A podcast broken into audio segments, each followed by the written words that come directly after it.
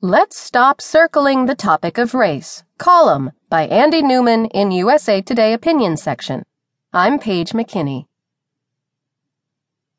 It's hard to talk about race in America. This much we know.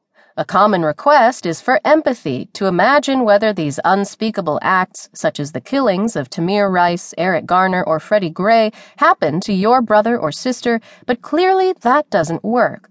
The longer we talk around the margins of what really needs to be said, the longer it'll take to heal.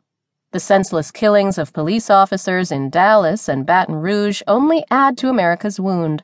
Though the right words seem hard to find, we must try to have a dialogue among all people who find themselves shaken in the wake of these never ending tragedies. These difficult conversations require people to reflect in a way that may be uncomfortable, particularly if it forces them to confront the unjust white dominance throughout America's history. To start, it's important we acknowledge some facts. Despite being only 13% of the U.S. population, 30% of the people who die at the hands of police are black. Black male teens were much more likely than white male teens to get fatally shot by police during a two year period ending in 2012. Nearly 2,000 people have been killed by the police in the past two years. Stockton, California had three fatal police shootings in five months, more than Iceland has had in 71 years. These are not perceived injustices. Those sworn to protect and serve use deadly force at alarming rates, force that's disproportionately aimed at black men. I, as a black man, am more likely to be confronted by police today. No resume, career, or family can save me from those statistics. When police killed Philando Castile and Alton Sterling, I saw faces that looked like friends and family. That's when these shootings really take their toll on me. Anytime I forget to signal before changing a lane while driving, a hot flash of adrenaline runs through my veins.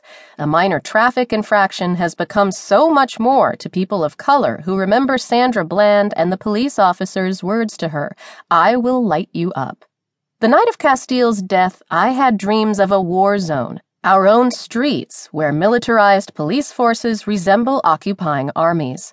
The threat of terror is real, and I'm not supposed to or allowed to carry that baggage the next time a cop decides to scream in my face.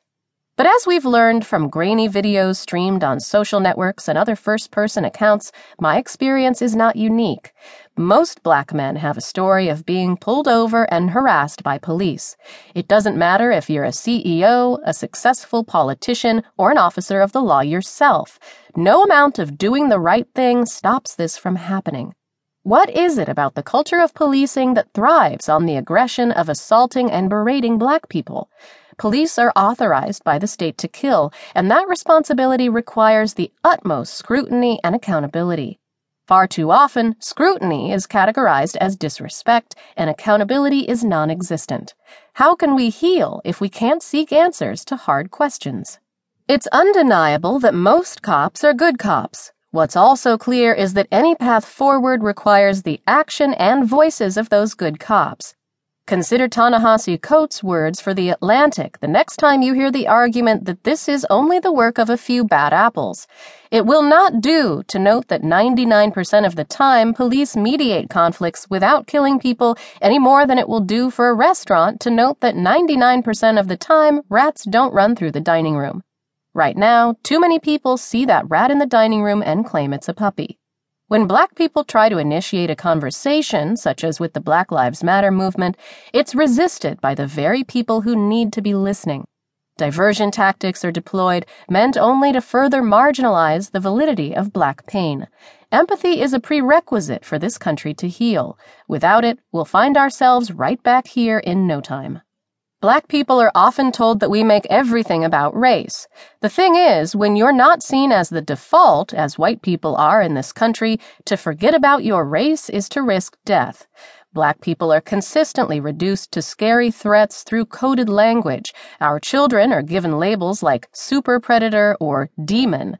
Describing black people as non humans leads us down a road that ends with Cleveland cops seeing 12 year old Tamir Rice as an adult worthy of execution for holding a toy gun. Until we can send our nieces and nephews to the playground without worry, race will have a lot to do with it. Every time another black person